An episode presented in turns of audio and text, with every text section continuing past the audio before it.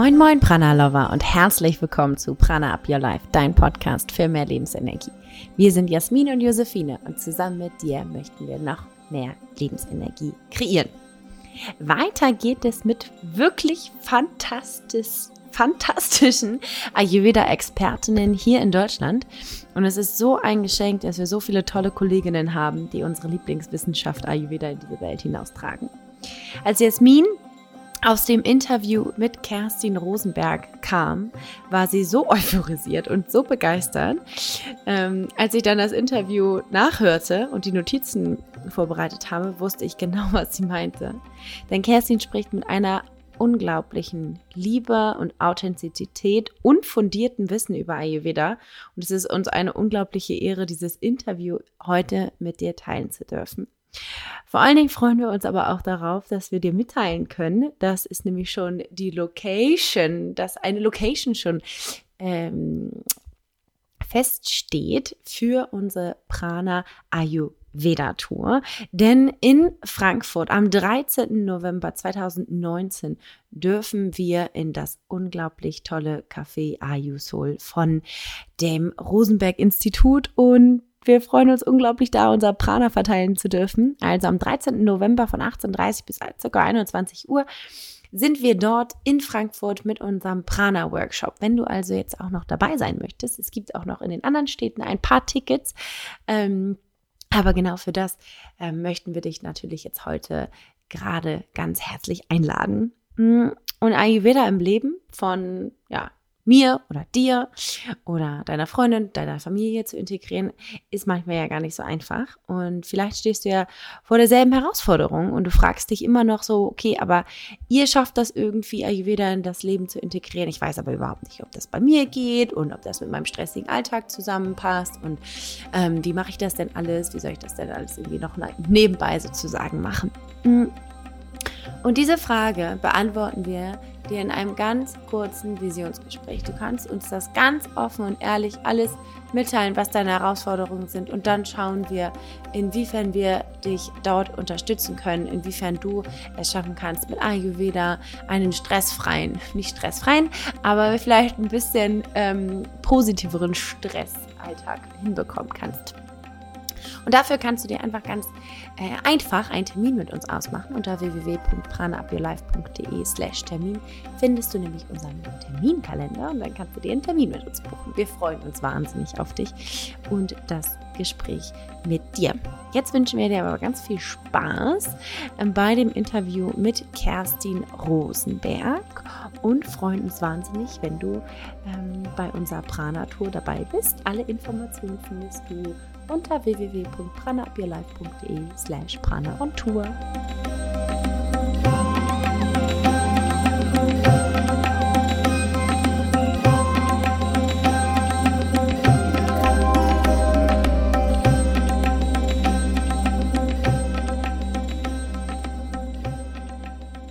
So, ich freue mich wahnsinnig, dass wir endlich die liebe Kerstin, Kerstin Rosenberg bei uns im Podcast haben. Liebe Kerstin, erstmal herzlich willkommen.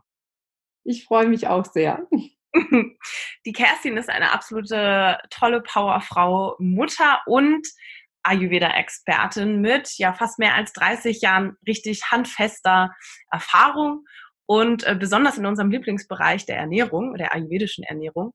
Und ich bin wirklich ja stolz, dass wir dir jetzt ein paar Fragen stellen können. Und mein Katalog ist wirklich ellenlang. Also ich hoffe, dass wir die, die wichtigsten einmal in Anführungsstrichen abfrühstücken können. Ich bemühe mich nicht ja, so lange Antworten zu geben. Ja, genau. Ich werde dich dann kurz, kurz halten, hoffentlich. Äh, das passt eigentlich zum, äh, zur ersten Frage. Du sprichst bestimmt sicherlich sehr viel über das Thema Ayurveda. Wir sprechen ja erst seit ein äh, paar Jahren darüber, aber du ja schon sehr lange. Ähm, was fasziniert dich denn immer noch am Ayurveda, falls es das noch tut? Also Ayurveda fasziniert mich eigentlich immer mehr und ich habe das Gefühl, je mehr ich verstehe und je mehr ich lerne, umso spannender wird das, weil diese Zusammenhänge, wie wirklich Körper, Geist und Seele Einfluss aufeinander nehmen und wie wir das mit unserem täglichen beeinflussen, ist einfach super, super spannend. Wird eigentlich jetzt erst bewusst in den letzten Jahren, dass es ja nicht nur was wir essen, das tun wir uns am Anfang auch schon mal mit beschäftigen, sondern wie wichtig es auch ist, wie wir die Nahrung zubereiten, wann wir sie essen, in welcher Gesellschaft wir sie essen, mit in welcher inneren Haltung wir sie essen, mit welchen Gefühlen wir sie essen. Also wie groß dieser Kosmos des gesunden Essens ist und wie wir mit kleinen Dingen doch bewirken können. Mhm. Ja, ach schön, dass du das sagst. Das ist auch, liegt uns auch so am Herzen, dass es nicht nur um das Was, sondern so vor allen Dingen um das Wie geht. Und je ja. mehr wir das auch begreifen und uns das äh, bewusst machen, desto eher merke ich auch tatsächlich diesen großen, großen Unterschied, wie es mir nach dem Essen geht, je nachdem, wie ich es zugenommen habe oder zu mir genommen habe.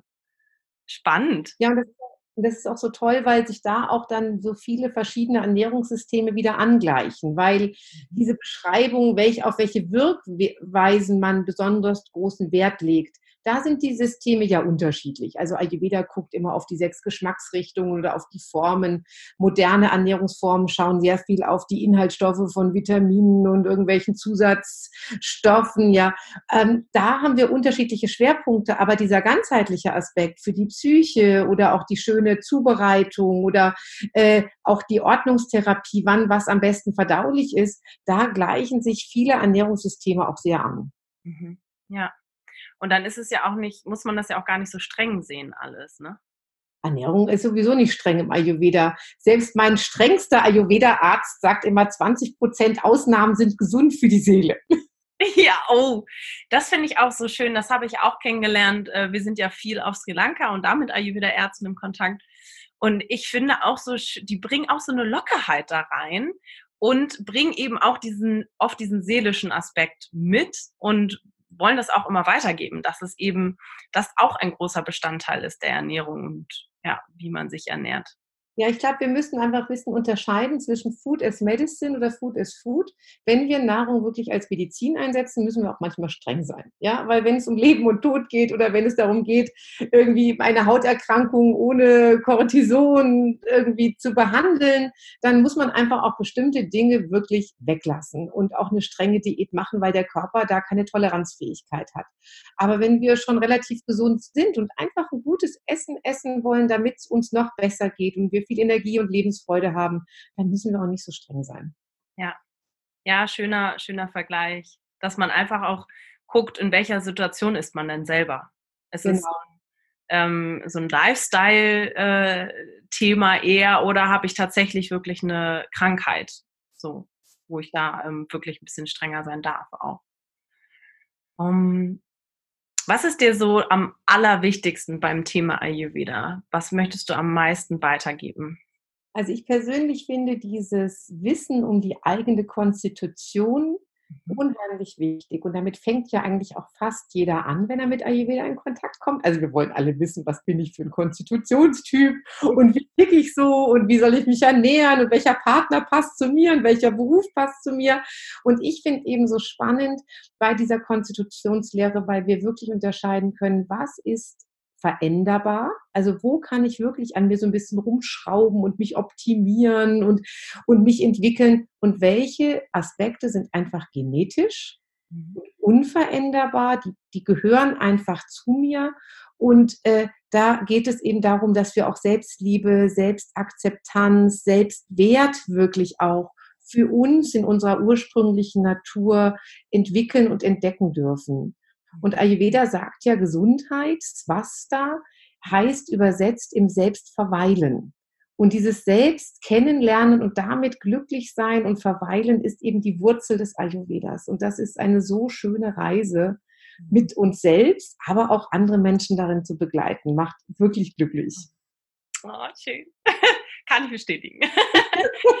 ähm, ich finde das, find das super spannend, dass du das sagst, weil auch leider im Ayurveda habe ich das schon oft gehört, dass wir ähm, oder dass einige bestimmte Typen sein wollen. Also so, ich möchte lieber Vata oder Peter sein und vor allen Dingen, ich weiß nicht, ob du das auch mit, also auch bekommst, aber so, irgendwie möchte keiner Kaffer sein und ich finde das so schade.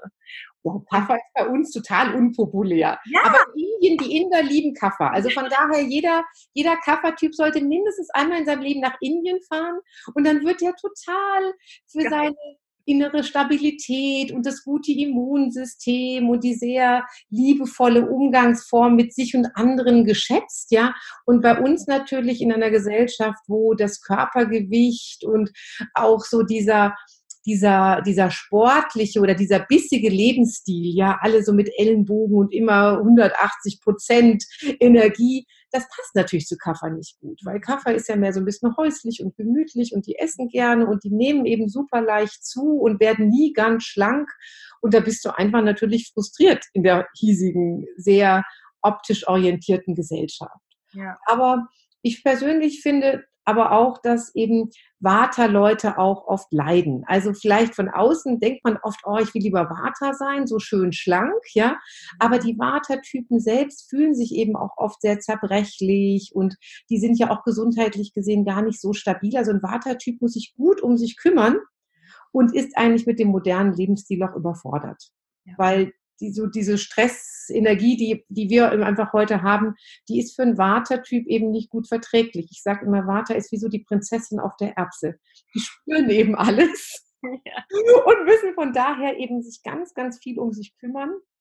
Und diese ganzen guten ayurvedischen Rituale von Selbstmassage und warmer Suppe am Abend und immer schön meditieren, mhm. das braucht Vater wirklich, damit er das durchhält, den modernen Lebensstil. Finde ich super spannend, dass du das sagst. Ich glaube, wenn ich das mal ausrechnen würde, sind mehr als 50 Prozent oder sogar 60, 70, 80 Prozent, die bei uns im Coaching sind, auch sehr Vata-lastig. Ähm, und man merkt aber auch so schön, dass es gerade diese ayurvedischen äh, Rituale dann auch so wahnsinnig gut helfen. Also so auf der einen Seite, mh, aber auf der anderen Seite, ja, Leiden in Anführungsstrichen ist da doch relativ hoch auch. Ja, und nicht jeder, jeder, der eine Vata-Störung hat, ist ja auch ein Vata-Typ. Also wir sprechen ja auch im Ayurveda von 80 Vata-Erkrankungen, 40 Pitta-Erkrankungen und 20 Kapha-Erkrankungen. Das heißt, wir können davon ausgehen, dass heutzutage 95 Prozent der Störungen eigentlich Vata-Störungen sind. Und auch Pitta- und Kapha-Typen haben oder Mischtypen haben ganz oft Vata-Störungen und das triggert eben auch die anderen Doshas an. Also eine Kapha-Person mit einer Vata-Störung hat einen erhöhten Appetit und isst deswegen auch mehr, weil Heißhunger wird durch Vata geschaffen, was sich dann natürlich auch wieder im Gewicht von Kapha bemerkbar macht. Oder ähm, wenn ein Pitta-Typ zu viel Vata hat, dann ist eben seine emotionale Erregbarkeit noch explosiver. Ja, also das heißt, Vata triggert auch unsere anderen Problematiken ein bisschen an und deswegen schadet es eigentlich für keinen, Vata. sich nicht um den Vata gut zu kümmern.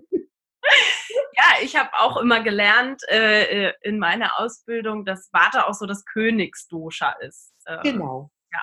ja. Warum, warum ist das jetzt so eigentlich? Ja, weil Vata, wie gesagt, eine führende Rolle hat ähm, im, auch im, im Kontakt zu den anderen Doshas. Also Vata nimmt starken Einfluss auch auf die anderen Doshas und wirkt auch als Verteiler. Also dadurch, dass Vata für die gesamte Zirkulation im Körper verantwortlich ist, führt eben Vata, ein zu hohes Vata auch dazu, dass wir zum Beispiel die Hitze von Pitta nicht mehr nur im, im, im, im Bauch haben, sondern die steigt dann eben auch in den Kopf. Und dann haben wir eben Haarausfall oder Kopfschmerzen oder bei Kaffer eben, dass zum Beispiel die Zirkulation gar nicht mehr so richtig fließt oder in die falsche Richtung fließt und wodurch dann einfach Trägheit entsteht. Ja. Also so dieses, äh, das Vata beteiligt sich eben an ganz, ganz vielen Dingen und der erste Schritt der Therapie ist eigentlich immer auch, dass man Vata reguliert. Also alle, die zuhören und keine ha Ahnung haben, welcher Typ sie jetzt und was für ein Ungleichgewicht und so, äh, also können wir eigentlich sagen, okay, Warte angehen kann nie schaden.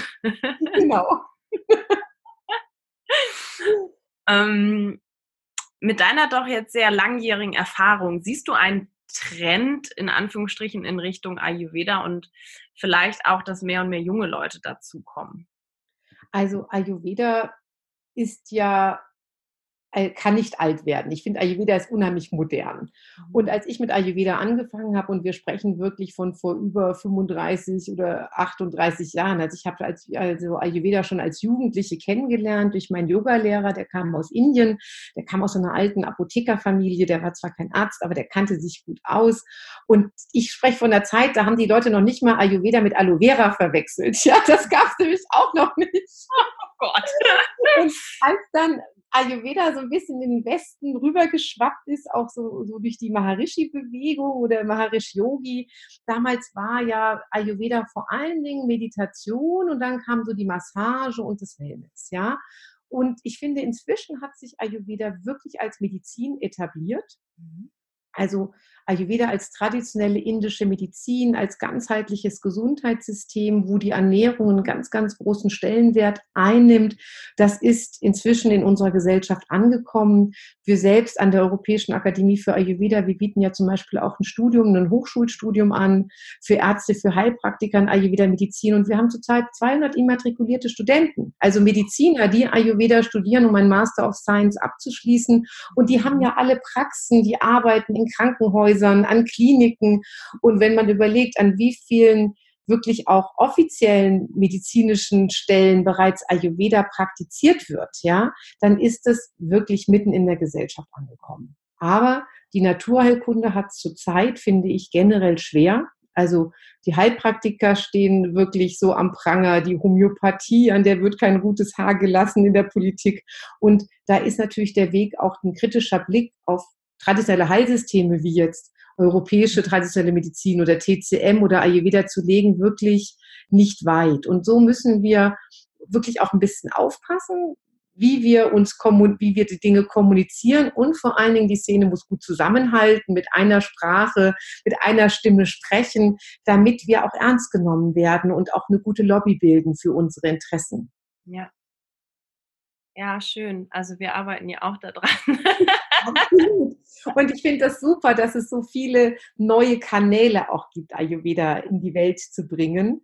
Und, ähm, und das war, dass die Leute auch nicht mehr denken, oh, Ayurveda ist so dogmatisch oder Ayurveda ist eine Sekte, weil das ist es überhaupt nicht. Ayurveda ist eine Wissenschaft und die ist total frei und offen und möchte vor allen Dingen Menschen in ihrem eigenen gesunden Lebensstil unterstützen. Und das ist, das kann jeder machen, unabhängig davon, äh, welcher Religion er angehört oder welchem Kultursystem er angehört oder äh, auch äh, welchen, selbst welchen Ernährungsstil er hat. Weil Ayurveda lässt sich auf alles übertragen, egal ob du vegetarisch lebst oder vegan oder mit Fleisch, ja. Ayurveda kannst du immer machen. Mhm. Schön. Und Ayurveda beschäftigt, oder was heißt beschäftigt, aber ähm, setzt sich ja auch mit Trendthemen oder Trendschwierigkeiten auch in der Gesellschaft auseinander. Du hast ja ähm, Anfang des Jahres auch ein Buch veröffentlicht zum Thema Stress. Mhm. Und bei mir war das dann ähm, so, also ich weiß selber, dass Ayurveda viel auch zum Thema Stress sagt. Ich habe mich dann nur gefragt, ist es tatsächlich etwas, was modern interpretiert wird aus der Lehre des Ayurveda oder gab es sowas damals irgendwie in dieser Art und Weise auch schon? Eine gute Frage. Also generell der ganzheitliche Ansatz des Ayurvedas, dass man psychologische, spirituelle und rationale Therapieformen nutzt, mhm. um die körperliche und die mentale Belastungsfähigkeit und Immunität zu stärken. Die gab es schon immer.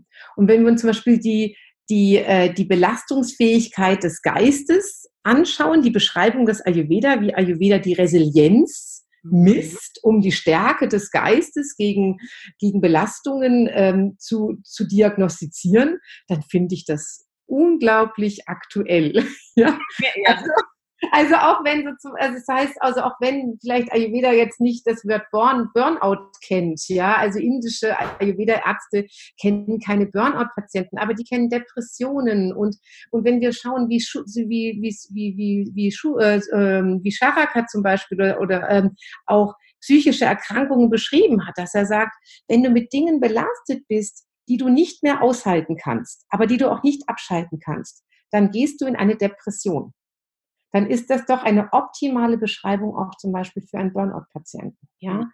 der einfach mit Lebensumständen konfrontiert ist, die er einfach nicht aushalten kann, aber nicht weiß, wie er sich dagegen wehren soll.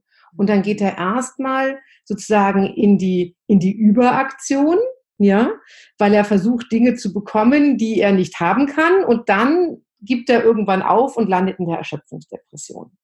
Und die Methoden des Ayurvedas, auch etwas für sich selbst zu tun, sind sehr, sehr praktikabel und lassen sich unheimlich gut in den heutigen Lebensstil auch integrieren. Ja, ich finde es auch so schön. Es sind so viele Dinge, die ähm, ja so Selbstheilungsthemen, die man eben auch wirklich zu Hause umsetzen kann. Also sei es in der Küche oder im Badezimmer oder was auch immer. Ja. Und es geht eben ganz viel auch um diesen Erkenntnisprozess. Also was schwächt mich eigentlich und was stört mich eigentlich? Und wir in der modernen Welt suchen immer nur diese psychischen Komponenten und wir wühlen in der Kindheit und Traumas und, und das ist ja auch alles, hat ja alles eine Berechtigung, aber ich finde die gerade beim Stress die Beschreibung vom Ayurveda so unheimlich gut, weil da auch Themen betrachtet werden, die wir sonst ausblenden. Das zum Beispiel diese Überreizung der Sinne, ein ganz, ganz wichtiger Faktor ist, um uns einfach stressempfindsamer zu machen. Und wenn wir überlegen, mit wie viel künstlichen Duftstoffen wir permanent umgeben sind oder wie viele künstliche Emulgatoren, Konservierungsstoffe in der Nahrung drin sind, ähm, wie viele äh, wie viel künstliche Substanzen unsere Haut berühren durch Deos, Bodylotions, wie oft wir einfach mit Geräuschen konfrontiert sind, die wir nicht abschalten können. Also sind unsere Sinne dauernd überlastet. Ja. Oder das, das Unterdrücken der natürlichen Bedürfnisse. Immer dann, wenn wir nicht auf die Toilette gehen, obwohl wir müssen, mhm. erzeugen wir innerlich Stress. Mhm. Immer dann, wenn wir nicht schlafen, obwohl wir müde sind. Immer dann, wenn wir nicht essen, obwohl wir Hunger haben. Und das ist ja in vielen Berufen normal. Ja, also Busfahrer, Lehrer, Krankenschwestern.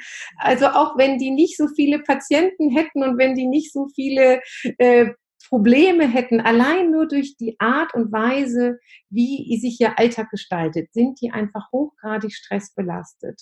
Und der dritte Stressaspekt ist ja auch, dass wir entgegen unserer individuellen Konstitution leben wo wir wieder beim Anfangsthema sind. Wenn ich nicht weiß, wer ich bin und was ich brauche, was mir gut tut und dann oft das Gegenteil von dem tue, erzeuge ich einfach Stress und damit Krankheit. Ja. Und damit hat, finde ich, Ayurveda unheimlich interessante Ansätze, wie wir auf sehr einfache Weise viel Gutes für uns tun können. Mhm. Ja, gerade wenn man als Vata-Typ vielleicht auch noch einen Beruf ausübt, wie Stewardess äh, ständig unterwegs und unregelmäßige Zeiten oder auch im Krankenhaus, im Schichtdienst oder was auch immer, dann ist es ja etwas, was einfach nur noch dieses Water wieder erhöht und vermehrt.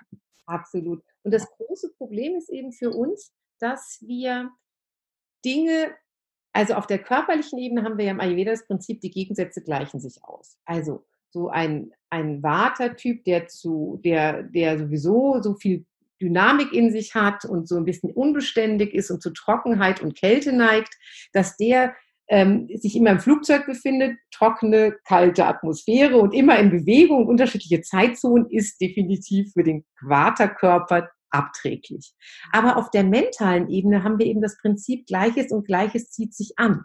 Also, Vata-Leute lieben eben auch das Reisen und die Abwechslung. Ja?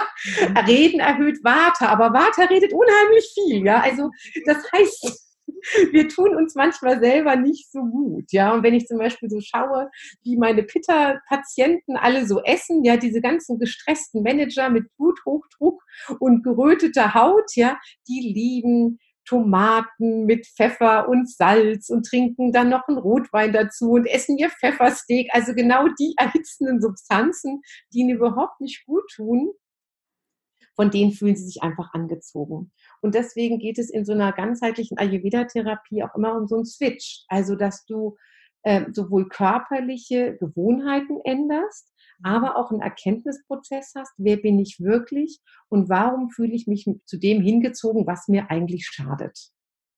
Und das können wir sehr, sehr gut auch, hm, auch begleiten, auch durch psychomentale Interventionen. Mhm.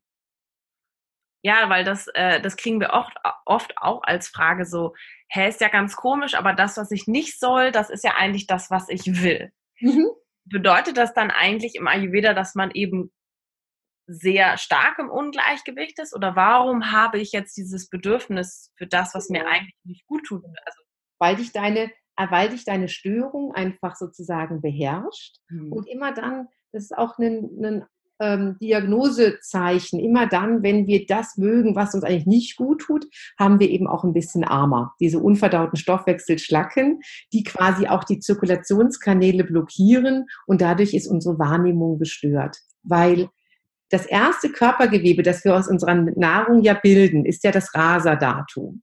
Und Rasa steht psychosomatisch für eine gute Wahrnehmungsfähigkeit. Also, wenn unser Stoffwechsel nicht gut arbeitet, wir die Nahrung nicht gut aufschlüsseln und auch nicht neu bilden können, wird das Rasergewebe, so wie so das Plasma, was alles nährt, nicht gut gebildet und auf der psychomentalen Ebene äußert sich das dadurch, dass unsere Intuition nicht mehr so super arbeitet. Wir können der nicht mehr so vertrauen. Also wir sind sozusagen schon aus ayurvedischer Sicht in vierter Krankheitsstufe, wenn die Gewebe bereits betroffen sind. Und das spüren wir eben da in dem Fall jetzt mehr auf der subtilen Ebene.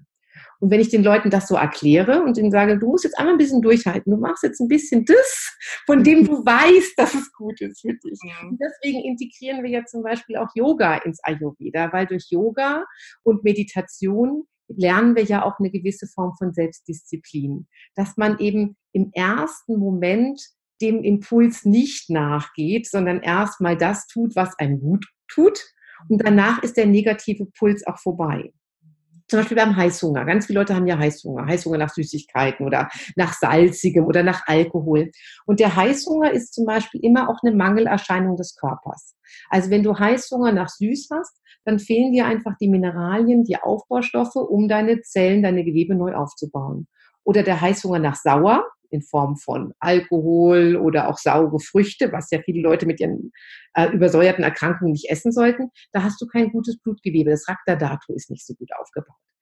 Und jetzt sagen wir im Ayurveda den Leuten, du solltest erstmal das zu dir nehmen, wenn dieser Heißhunger kommt, was dir wirklich gut tut. Also bei Heißhunger nach süß isst du erstmal süße Früchte und Nüsse, nämlich das, was dir diese wertvollen Aufbaustoffe gibt.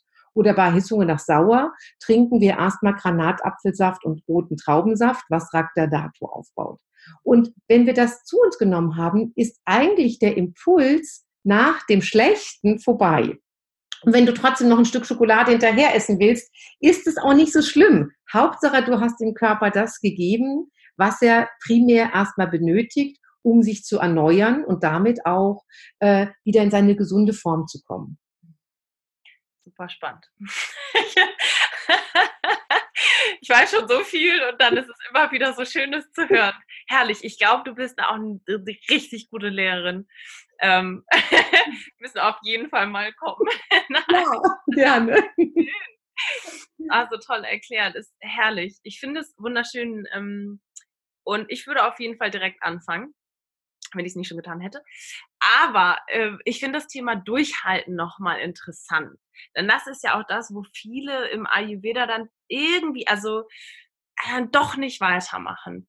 Und was schade ist, wo einige dann ja auch wirklich nach Jahren, das hast du bestimmt auch oft so, nach Jahren doch wieder auch irgendwie dazu kommen. Was ist denn dann in deinen Augen dieses, in Anführungsstrichen, Durchhalten? Also wie lange darf man, man muss ja nicht, man darf durchhalten, damit es tatsächlich auch einen Effekt hat und auch einen längerfristigen Effekt mhm. hat?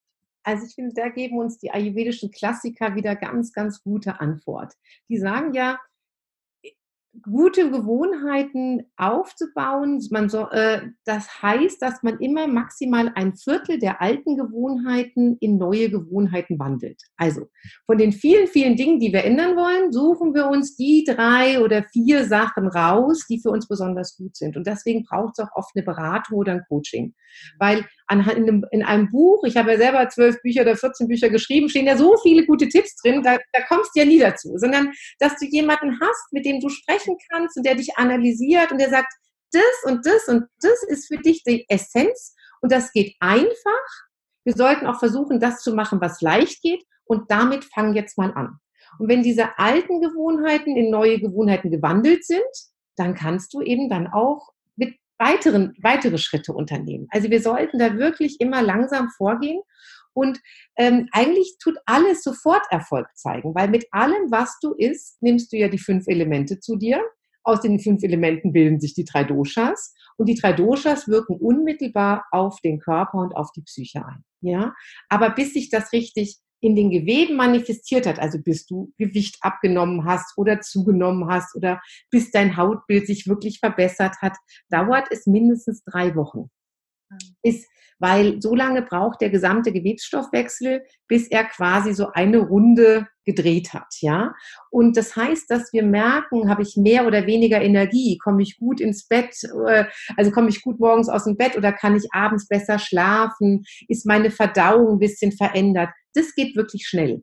Aber dass sich das neu manifestiert, da müssen wir einfach eine Weile warten und da müssen wir auch ein bisschen durchhalten. Und durchhalten heißt immer zwei Schritte vor und einer zurück. Also auch jede, jede Dynamik der Veränderung hat einfach verschiedene Phasen und da geht es nicht immer nur stracks den Berg hinauf, sondern wir finden auch am Umweg oft wichtige Erkenntnisse, die wir nutzen können.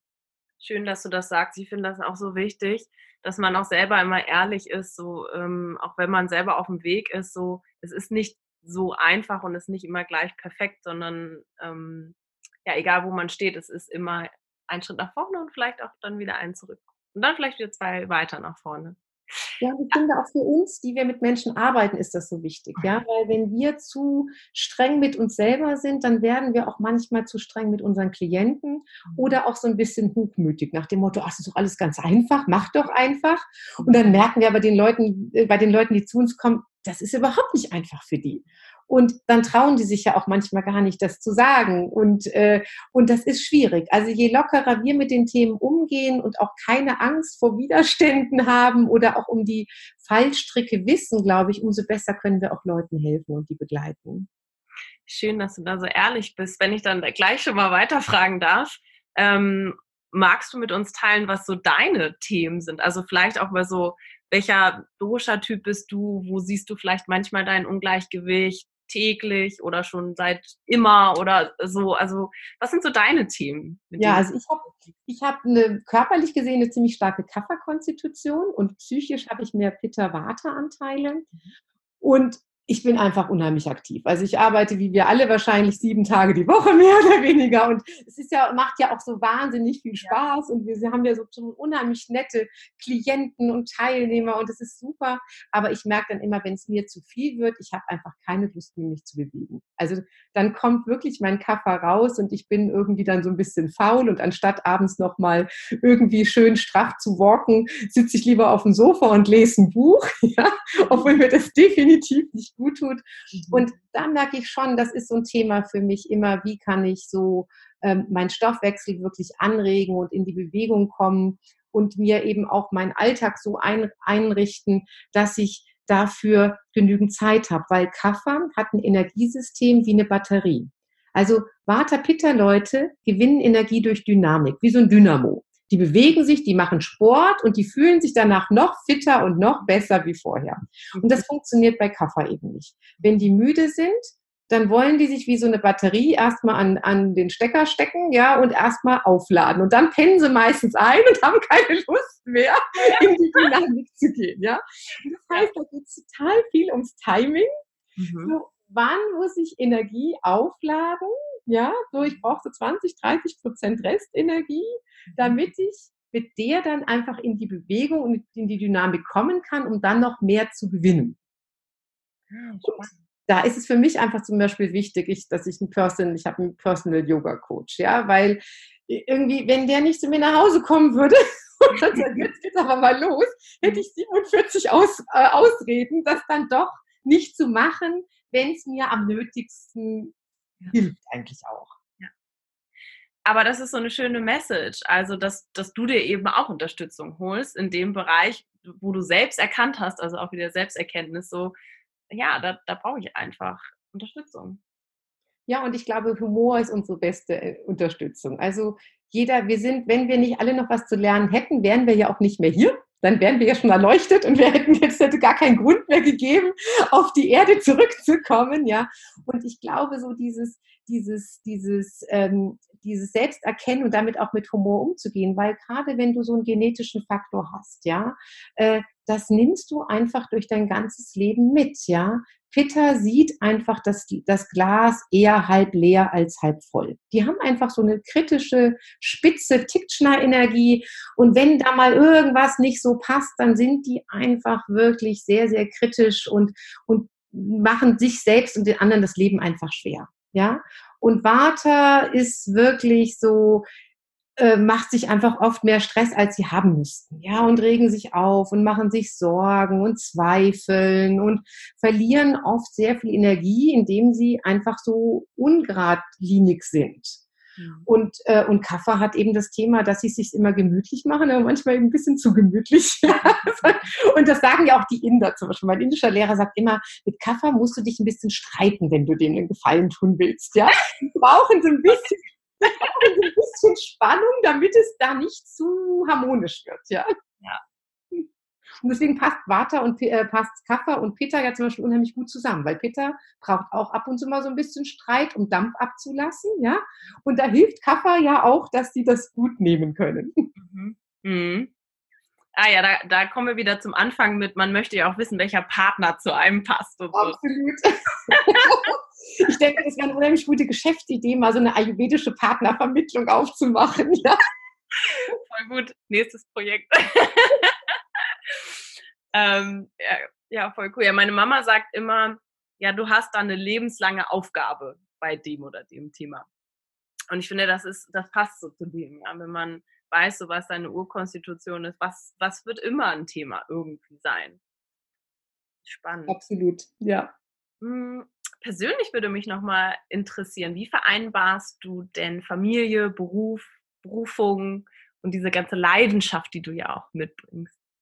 Also jetzt ist natürlich einfach, weil meine Kinder sind jetzt schon groß, ja. Also die sind jetzt so schon aus dem Haus. Meine Jüngste hat jetzt gerade Abi gemacht und zieht jetzt bald aus, um zu studieren. Und ich bin ein bisschen stolz auf mich, weil ich habe es hingekriegt, dass meine drei Kinder Ayurveda weiterhin cool finden. und da auch ihre Erfahrungen sammeln und ähm, irgendwie das auch in ihrem eigenen Leben anwenden, ja, obwohl sie jetzt nicht so ayurvedisch ähm, also geprägt sind. Also klar geprägt von, von mir oder von unserem Lebensstil, aber ich war da nicht so dogmatisch mit denen. Aber die sind eben damit groß geworden. Und ich fand es immer, was ich eigentlich am schwierigsten fand in der Zeit, wo ich einfach so auch voll so als, als Mutti eingespannt war und natürlich auch mit meinen Kursen und Seminaren und, und dem Institut hier, dass ich oft das Gefühl hatte, mein Herz, meine Liebe reicht gar nicht aus für alle, weil wir sind natürlich mit unseren Klienten so wahnsinnig verbunden und wir haben ja auch so eine, so eine emotionale, tiefe Beziehung. Und dann habe ich schon oft den ganzen Tag irgendwie Seminar gehabt oder ich war mit unseren Kurgästen zusammen oder auch natürlich unser Team. Wir haben ja auch ein großes Mitarbeiterteam, das man ja auch irgendwie begleitet und unterstützt. Und dann kam ich nach Hause und ich hatte den ganzen Tag mir die Probleme meiner ganzen Kunden angehört und dann kamen meine Kinder eben und eigentlich hatte ich gar keine Lust mehr, mit denen jetzt noch so viel zu reden und so viel, so viel irgendwie mich auseinanderzusetzen. Und da musste ich immer so eine gute Waagschale eigentlich finden. Ja, wie, wie kann ich da meine Energien gut auf, äh, aufteilen und ich habe da ganz viel wettgemacht mit dem Essen. Also meine Kinder waren wahnsinnig gut versorgt. Ich bin morgens immer früher aufgestanden, um für die zu kochen, ja. Und die gingen dann schon immer, als es noch gar nicht so in war, so mit äh, mit mit äh, mit Lunchbox und äh, schönen Einweggläsern, ja. Also das habe ich schon immer gemacht, ja. Und die hatten immer selbst gekochten Milchreis und Couscous-Salat und tolle Chutneys dazu und warme Suppe für in ihrer Thermoskanne. Also die waren beneidet in der Schule. Ja, ja, beneidet. Und, ähm, und auch abends habe ich einfach immer für meine Familie gekocht und habe mir dann großen Wert drauf gelegt, dass wir so eine, so eine liebevolle Kümmer mich äh, Kultur einfach haben. Und, und deswegen fanden meine Kinder Ayurveda eigentlich immer cool, weil das ging denen gut. Die wurden total gut versorgt und verpflegt und wurden abends wurden noch die Füße massiert ja, und auch die Schultern gekrault. Ja. Also die haben eigentlich immer viel Wellness gekriegt und damit ähm, haben sie auch das gut wegstecken können, dass ich einfach oft nicht da war, wenn andere Eltern da waren und dass ich am Wochenende oft gearbeitet habe und wenn andere irgendwie mit zum Ausflug gegangen sind oder so schön, also dass man auch durch eine andere Art und Weise, also wie bei dir jetzt die Form des Essens irgendwie Liebe weitergeben kann, finde ich total schön. ja, Und mein indischer Lehrer hat mir sehr geholfen. Der hat gesagt, Kerstin, wenn du Ayurveda machen willst oder wenn du anderen Menschen helfen willst, dann musst du deine Kinder immer an die erste Stelle stellen. Also deine Kinder müssen spüren, dass sie das Aller, Allerwichtigste für dich sind. Und wenn es drauf ankommt, musst du alles stehen und liegen lassen und dich um deine Kinder kümmern. Und dieses, dieses Wissen auch, äh, dass man das den Kindern irgendwie so geben konnte. Also ihr seid einfach, egal was ist, Nummer eins. Dann haben sie das gar nicht eingefordert. Aber wenn Kinder so das Gefühl haben, oh, meine Mutter muss erst ihr Telefonat zu Ende machen, damit sie dann nicht sich um mich kümmert, ja. Wenn du jetzt das Pech hast, du hast ein Pitta-Kind und Pitta will immer der Chef sein, bist du einfach permanent im Clinch. Hast du ein Peter-Kind? Also ich habe das Glück, ich habe ein Vata, ein Pitta und ein Kappa-Kind. Ja? Nein. Also ich habe alle drei Konstitutionstypen, die sich im Laufe der Zeit eigentlich in Tridosha-Typen entwickelt haben. Aber am Anfang, also mein, mein ältester Sohn, das war so ein total gemütliches Kafferbaby, der hat ganz viel geschlafen und immer nur mit seinen Händen gespielt. Und der war total friedlich. Und ich dachte natürlich, oh, das bin ich mit meiner guten Ernährung, meinem vielen Yoga. Dann kam seine Schwester, die war total Vata. die war immer nur aufgeregt und, und unruhig und hatte auch nicht so eine stabile Gesundheit, ja. Mhm. Und dann ein paar Jahre später habe ich noch meinen dritten Sohn bekommen, der hat ganz viel Pitter. Und das war so richtig, da kam so ein krebsrotes Baby aus mir raus und jetzt bin ich der Boss. Und das war echt so ein dominantes Kind, ja. Und super aktiv und super äh, sportlich und clever. Und der konnte immer alles, weißt du, der hat sich aufs Fahrrad gesetzt und von Fahrrad fahren und der ist ins Wasser gesprungen und konnte schwimmen, ja. Also so wie Pitter eben ist, ja. Und das war für mich natürlich auch toll, weil dadurch konnte ich die Konstitutionstypen nochmal so richtig gut studieren. Herrlich. Schön. Ja, man bekommt doch immer das, was man braucht, oder? Absolut. Ach toll. Oh, ich könnte ewig mit dir weiterquatschen. Ich habe tatsächlich noch zwei Fragen aus der Community und würde dir gerne noch unsere drei Abschlussfragen stellen, die wir immer jedem Interviewgast stellen. Einmal Fragen aus der Community. Ähm, eine kam, wie kann Ayurveda nach einer Essstörung auch mit Klinikaufenthalt und Genesung weiterhelfen? Also dafür finde ich Ayurveda ganz besonders geeignet, weil im Ayurveda wissen wir, wie wir aufbauende, nährende Nahrung auf leicht verdauliche Weise Mhm. zubereiten können. Und das ist ja ganz, ganz wichtig, weil wenn man eine Essstörung hatte, ist ja der gesamte Stoffwechsel wirklich ganz schwach. Also der, der Körper kann nicht mehr gut Nahrung aufnehmen, aufschlüsseln und auch verarbeiten.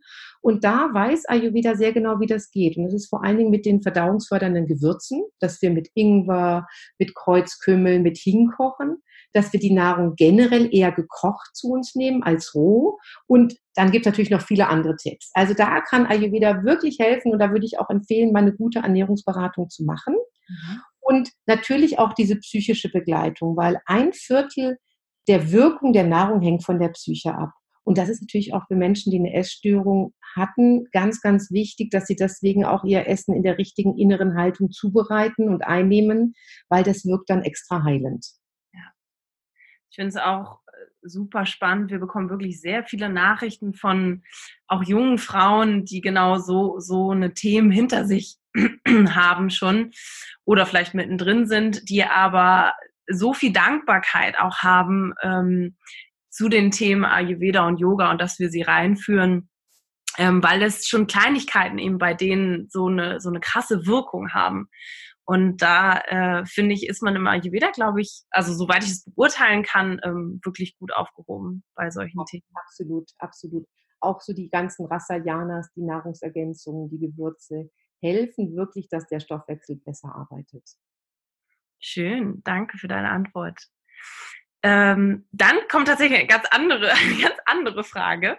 Du hast ja ähm, etwas du hast ja schon viele Projekte auf die Beine gestellt und anscheinend auch was Neues in Frankfurt. Wird es denn ein weiteres Are Your Soul Café in Frankfurt geben? Ja, also wir sind jetzt seit anderthalb Jahren in Frankfurt mit unserem ersten Are Your Soul Kaffee. Es macht uns total viel Spaß und es läuft auch richtig, richtig gut. Also wir haben da so einen Kaffee und aber auch so einen Infopoint mit ganz vielen Workshops und geben da Kochkurse. Und wenn wir Leute finden, die Lust haben mitzumachen, initiieren wir total gerne und zeigen denen, wie es geht, weil wir haben es jetzt verstanden. Aber, aber ich selbst, Aber ich selbst sehe mich in dem Fall jetzt mehr als Unterstützerin als als Macherin. Ja, aber wirklich die äh, Motivation macht das. Das ist total cool. Es ist super erfolgreich und wir zeigen euch und wir helfen euch, wie es funktioniert. Voll schön. Also an alle, ähm, besonders die aus der Hamburger Community, wenn, wenn jemand Lust dazu hat, meldet euch bei Kerstin und sagt uns Bescheid. Voll toll. Ähm, wir haben ja jetzt so viel und auch echt tief zum Thema Ayurveda gesprochen. Wenn jetzt jemand äh, total begeistert ist davon, was ist dein, dein Tipp für den ersten Einstieg? Wo soll ich denn jetzt anfangen? Ha, gute Frage. Ich also ich denke, also ich denke, dass, ähm, dass so äh, einfache Ernährungstipps wie heißes Wasser trinken am Morgen und die richtigen Kombinationen ein, äh, einhalten bei, bei, bei den Eiweißen, die wir zu uns nehmen, das kann jeder machen und da spürt man sofort den Erfolg. Und das findet man ja auch, das Wissen in den Blogs, in den Büchern oder übers Internet. Das ist ja jetzt kein Geheimnis mehr in dem Sinne. Okay, also einfach mal äh, sich einlesen, anfangen und gucken, was so zu einem passt. Ja. Okay. Dann haben wir noch unsere drei Abschlussfragen. Die erste lautet, was bedeutet für dich Prana und wie kreierst du mehr Prana in deinem Leben? Also Prana ist ja die Lebensenergie, die durch uns fließt. Sie zirkuliert durch die Pranavaha-Shrotas, unsere Energiekanäle. Und ganz wichtig ist natürlich, dass man intensiv atmet, ja, weil der Atem, die Lebensenergie fließt natürlich durch äh, damit.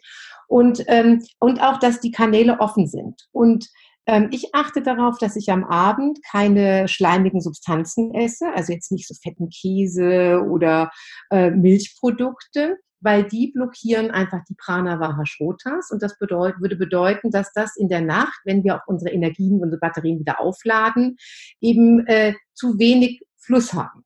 Also schön atmen und abends keine Milchprodukte. Schön. Ach, das klingt auch immer so toll, wenn du das erklärst mit den Sanskrit-Namen. ich liebe das. Da haben wir ja schon ganz am Anfang drüber gesprochen. Ähm, was verstehst du unter Mindful Eating? dass wir ähm, wirklich achten darauf, in welcher inneren Haltung wir Nahrung zubereiten. Also, dass wir uns bewusst sind, jedes, jeder Gedanke und jedes Gefühl, das wir beim Kochen haben, geht ins Essen rein. Und auch bei der während wir essen. Also, dass wir zum Beispiel wirklich darauf achten, in welcher Gesellschaft wir essen, welche Gespräche wir beim Essen führen, in welcher Umgebung, in, äh, ist das ein sauberer Platz oder ein hässlicher Platz. Also, dass wir, dass wir immer wissen, ich kann nur dann gut verdauen, wenn mein Nervensystem wirklich entspannt ist. Und während wir essen, nehmen wir einfach ungefiltert alles auf, was uns umgibt. Und deswegen sollten wir da sehr anspruchsvoll sein auf der energetischen und subtilen Ebene mit dem, was wir uns, was uns umgibt und was wir da auch zu uns nehmen. Schön. Und zu guter Letzt, ähm, was ist dein absoluter Lieblingsmoment beim Essen? Also ehrlich gesagt, mein Lieblingsmoment ist beim Kochen. Auch gut. Ich finde das total toll, wenn du so kurz bevor du mit Kochen beginnst, du hast diese Vorstellung, was koche ich heute und dir läuft schon so ein bisschen die Spucke im Mund zusammen und du siehst dein Essen in den ganzen Farben vor dir und du, du schmeckst diesen Geschmack schon geistig und dann und dann machst du so den Herd an, ja, und das Feuer an und gibst du diese Gewürze rein in dein Gewürzhut und mit den Gewürzen gibst du deinem Essen einfach Seele. Ja, und das ist so ein schönes Gefühl. Und wenn das dann auch noch so wird, wie wir uns das vorgestellt haben, und du machst mit deinem Essen einfach alle glücklich, dann ist das einfach super, super schön. Oh, ich habe es mir auch vorgestellt gerade. Oh, Kerstin, wundervoll. Danke für dein tolles Wissen, dass du das sowieso schon so lange in die Welt ähm, gibst und weitergibst und jetzt auch bei uns. Ähm, vielen, vielen, vielen Dank für deine tolle Energie und deinen Humor und deine Ehrlichkeit. Das ist sehr, ja, sehr gut getan. Ich danke dir, wirklich. Vielen, vielen Dank.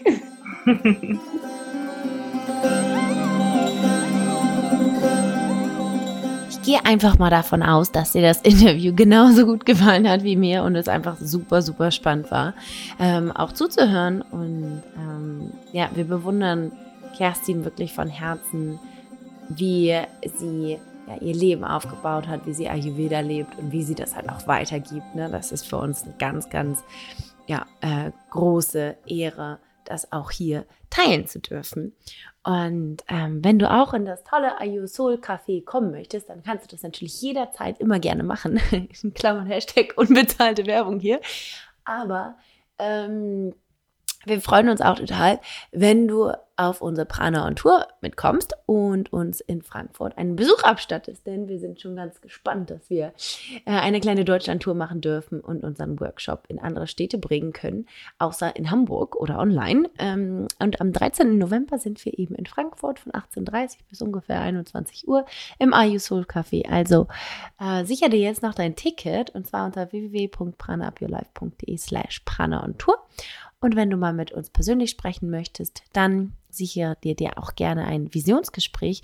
Übrigens, wenn du vor Ort bist, also auf der Prana on Tour und dir ein Premium-Ticket sicherst, dann können wir unser Visionsgespräch nämlich auch äh, 30 Minuten äh, face-to-face -face machen. Und was natürlich noch viel, viel schöner ist und viel, viel toller. Also ähm, buch dir jetzt gerne dein Ticket sei dabei und dann freuen wir uns, dich überall in Deutschland begrüßen zu dürfen. Wir fahren auch noch nach Köln und München und dann natürlich Hamburg. Und jetzt wünschen wir dir oder ich dir einen ganz wundervollen Tag, eine schöne Woche oder wann auch immer du diesen Podcast anhörst, vielleicht auch einen schönen Abend. Und verbleibe wie immer mit, denke mal dran, Prana ab, your life.